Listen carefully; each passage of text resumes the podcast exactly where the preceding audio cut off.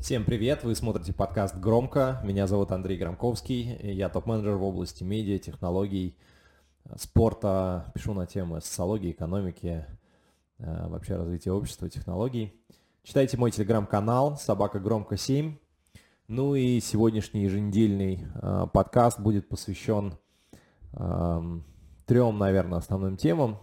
Первая тема, я хотел бы продолжить э, вопрос про YouTube и вообще про то, как происходит суверенизация и эм, фрагментация интернет-пространства.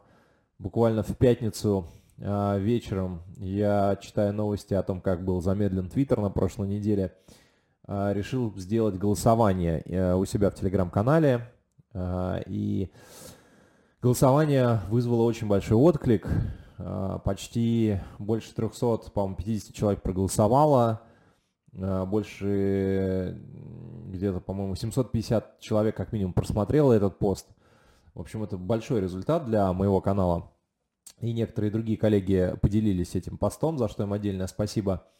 И э, цель, ну, смысл голосования был следующим. Э, насколько, э, через сколько заблокируют э, YouTube в России – и было несколько вариантов ответа. Был 3 месяца, 6 месяцев в течение 2021 года, в течение 2022 года, до 2024 года и никогда.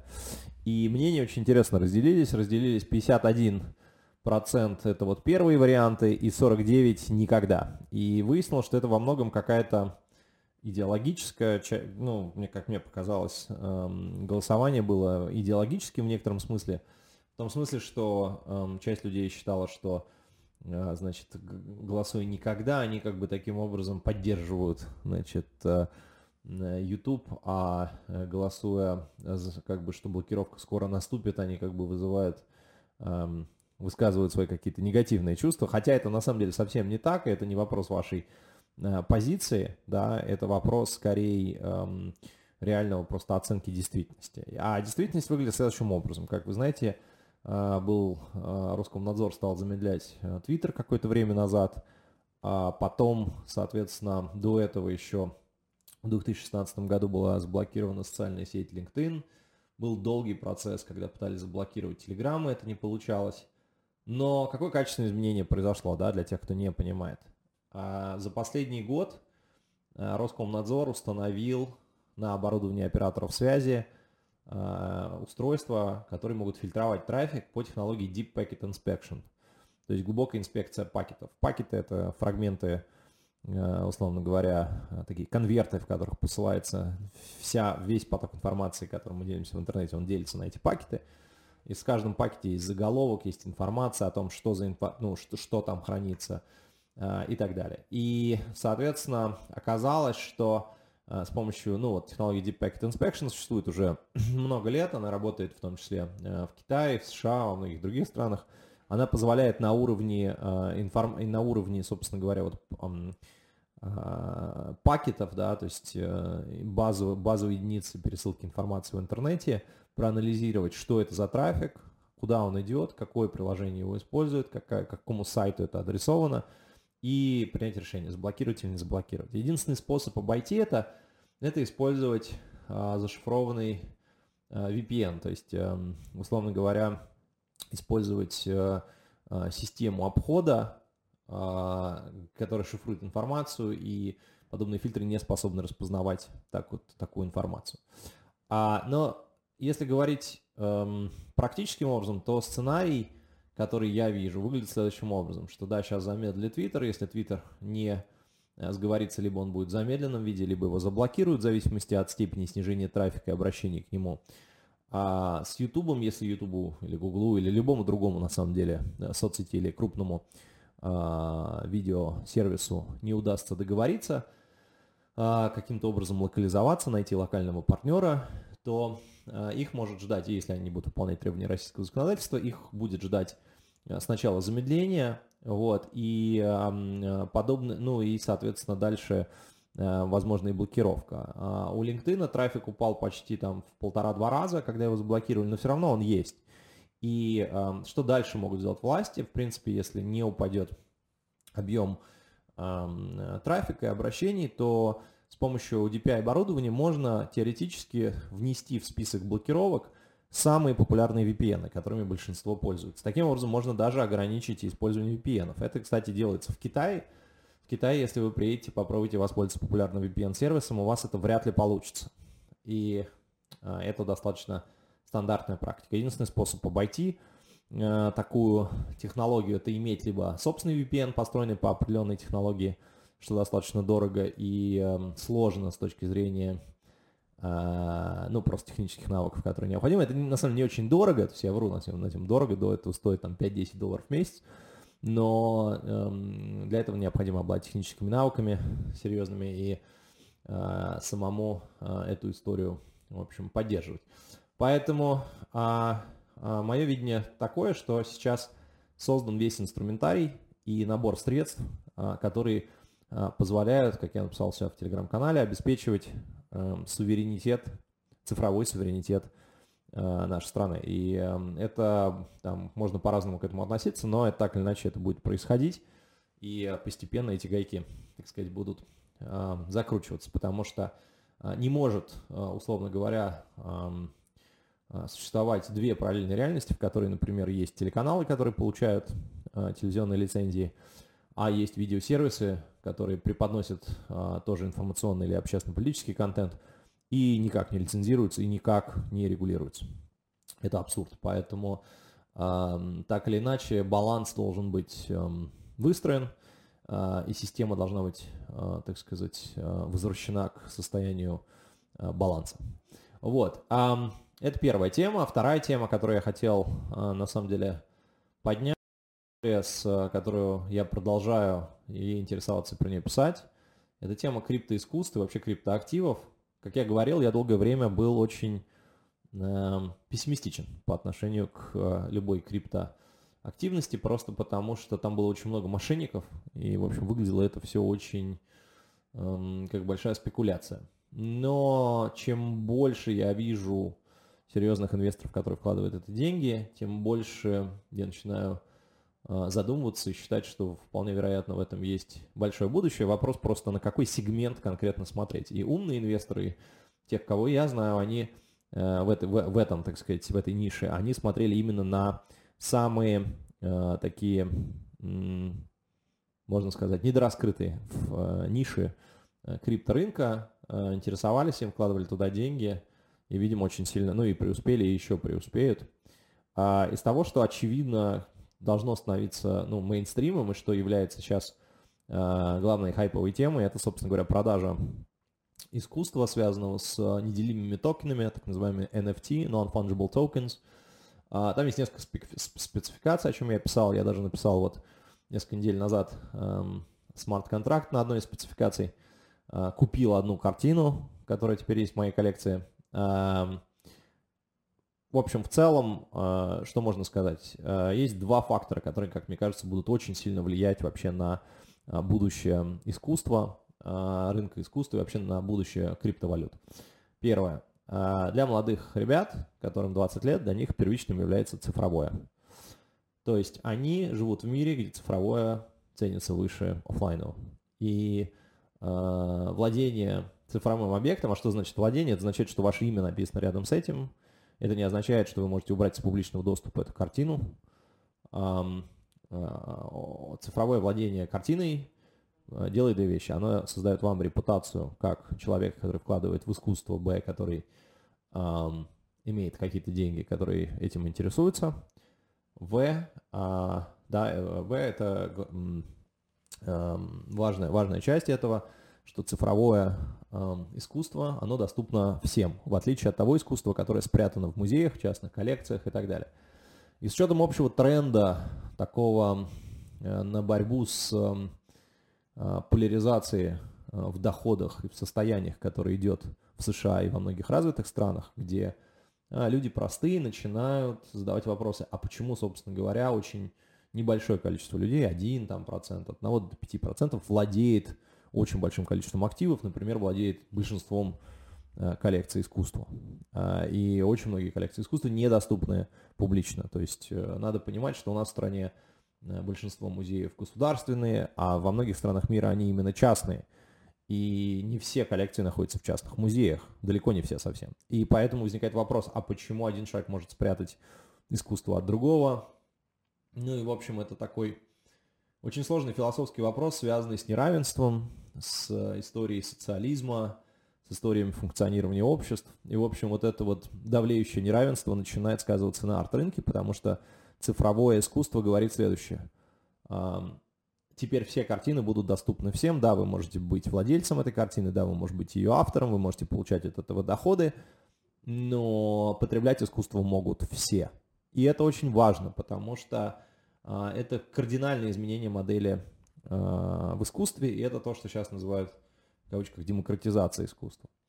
Конечно же, коллекционеры, которые коллекционировали годами свои коллекции этим занимаются, особенно старшего поколения, они будут против этого, и это приобретает в том числе и характеристики войны поколений, потому что конфликта поколенческого между молодыми ребятами, которые хотят смотреть, владеть новым искусством, и э, теми, кто владеет старым искусством, кто уже сложился, кто уже заработал, кто уже создал свои коллекции и так далее.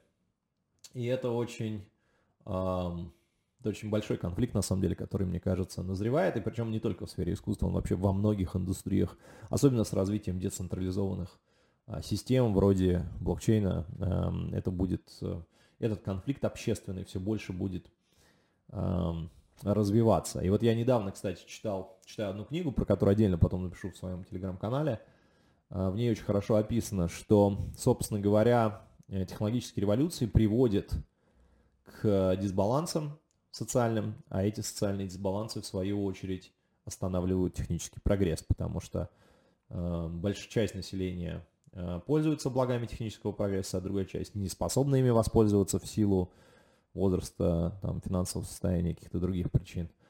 И те, кто не могут, начинают давить тех, кто, э, те, кто мог, э, может пользоваться этими благами.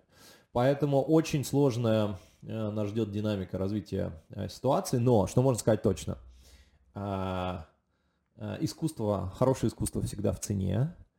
А, владеть крипто, мне кажется, что владеть крипто искусством – это интересная модель. А, в любом случае криптовалюты так или иначе в силу ограниченности там и биткоин, и этериум будут расти в цене а, со временем, да, то есть они будут падать, расти, падать там и так далее, но в целом глобально, скорее всего, будут, если государства их не будут тотально запрещать, то эм, они, скорее всего, будут расти в цене.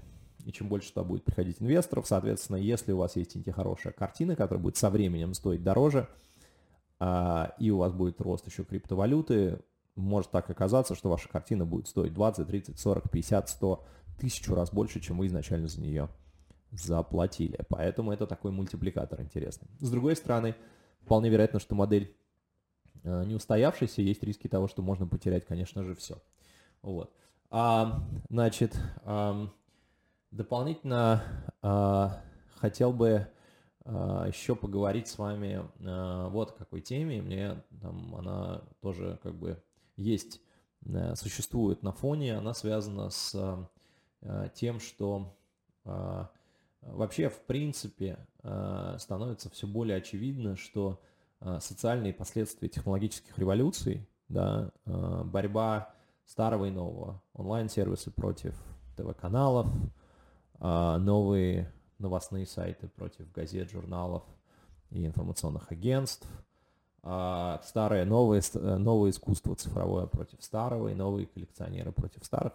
Все это создает очень большие социальные конфликты на самом деле. И вопрос, как их регулировать, а, очень болезненный. И не очень понятно, что делать. А, как сторонники технологических вот этих изменений, так сказать, прогрессисты, предлагают вводить социальный рейтинг. Я тоже не раз на эту тему писал, и мое мнение на эту тему меняется, оно эволюционирует. И вот я столкнулся буквально на прошлой неделе со случаем того, как социальный рейтинг работает в реальности. И меня он заставил очень сильно задуматься, потому что если вы знаете, в Китае активно уже используется система социального рейтинга, есть множество критерий, например, если вы помогаете старшим родственникам, э, ухаживаете за ними, то вам начисляются за это баллы. Если вы добросовестно там, делаете покупки онлайн, не обманывайте там и так далее тоже. А если ведете себя как-то там, в общем, неправильно, у вас, так сказать, рейтинг снижается. И вот тут я столкнулся с практическим применением этого. А, я пришел в офис и увидел, как а, ребята из моей команды а, бурно что-то обсуждают, и меня они попросили зайти в сервис Яндекс Драйв и посмотреть, посмотреть э, на стоимость машины, аренды машины в сервисе каршеринга в Яндекс Драйве. И выяснилось, что одна и та же машина стоит очень разных денег э, в минуту. То есть для меня стоимость была там 9 рублей с лишним, для моего коллеги 8, а для э, другой нашей коллеги 14 рублей. И мы стали разбираться в этом, и ну, есть стойкое ощущение, что это основано на, собственно говоря, том, как человек водит. То есть некий рейтинг есть встроенный, который влияет на то, как э, на ценообразование. И эмоции, которые я тогда в этот момент испытал, я себя понял, мне показалось, что это очень обидно. Потому что если бы для меня что-то стоило дороже, чем, скажем, для моего коллеги или друга или родственника, это было бы очень, эм, очень обидно э, и очень показалось бы очень несправедливо. И вот проблема систем типа социального рейтинга и такого вседавлеющего цифровизации заключается в том, что они будут причинять, конечно, очень много душевной боли людям, окружающим. Причем не только тем самим, которые будут испытывать это на себе, но и просто их близким. Представьте себе, что близкий вам человек расстроен тем, что у него низкий социальный рейтинг. А, для него что-то стоит дороже, или он не может что-то сделать, не имеет права, например, поехать за границу, или купить авиабилет, или заказать такси. И это очень будет вызывать, мне кажется, болезненные ощущения не только у самого этого человека, но и у тех, кто рядом с ним э, испытывает эти чувства. Вот.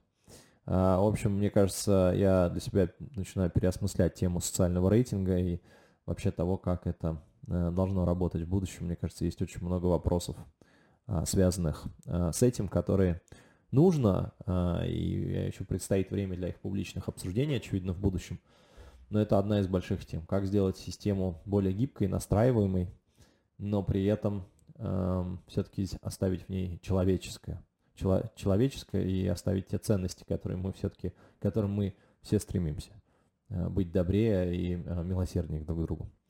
Вот. А э, еще вам хотел рассказать по поводу, кстати, э, возвращаясь к теме NFT искусства и криптоискусства, Выяснилось, я написал, выяснилось, что есть фонд, который, собственно говоря, купил вот эту картину, самую известную сейчас на аукционе Кристис, цифровую картину за 69 миллионов долларов. Купил ее э, фонд MetaPurse, и там есть некоторые ее, его, там есть два основателя, одного из которых зовут MetaKavan. Вот, э, в общем, это анонимные э, финансисты, которые зарабатывают на крипто инвестициях, и вот они купили эту работу. А, они оценивают, они считают, что эта работа стоит, будет стоить, сейчас они купили за 69 миллионов долларов, они считают, что она будет стоить миллиард долларов в ближайшее время. Это просто пример масштаба э, того, что происходит. И, кстати говоря, еще про, хотел добавить про поколенческое, про поколенческие вот эти сдвиги, которые происходят, противо, против, противоборство. Важно еще понимать следующую вещь. Вот представим себе, что вы инвестор, которому 60-70 лет. Вы выросли а, а, у вас есть а, какие-то там, сбережения, ну, предположим, небольшие есть какие-то, вы решили их как-то инвестировать. Вот вы зайдете в обычный банк, в приложение, вам будет доступна покупка акций, облигаций, золота там и так далее.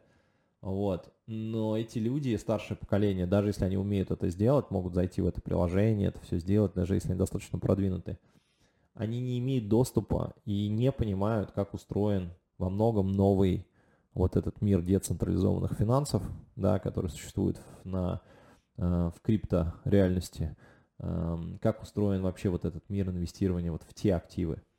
И есть подозрение, что те активы будут значи, расти значительно быстрее, они уже очень сильно растут, а, быстрее, чем э, фондовый рынок, быстрее, чем э, другие традиционные активы. Золото вот сейчас вообще упало.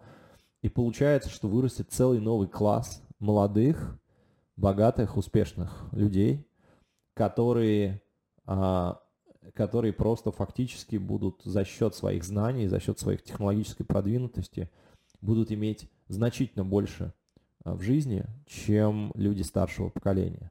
При этом надо понимать, что э, те, кто родились там с 55 по там 70, там 65 год, да, так называемое бэйби, поколение бэйби-бумеров, это основной, это основная, основное поколение, на самом деле, которое же последние 20-30 лет развивало все вокруг и было основным поколением, и теперь ему на смену приходит другое поколение, те, кто родился в 80-х э, и в начале 90-х. Соответственно, очень сильное противоборство и очень сильный конфликт, причем он не только эстетический, он не только технологический, но он еще и материальный.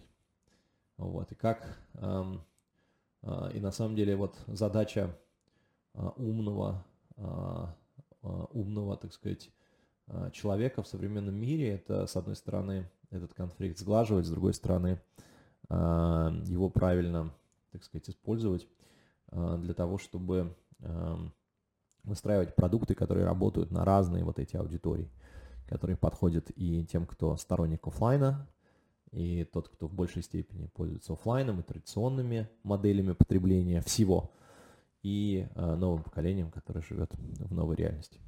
Вот. Надеюсь, ваша неделя будет э, успешной, и э, это для меня это неделя первая, э, когда э, сегодня чистый понедельник, и, в общем, это первая пост, неделя поста.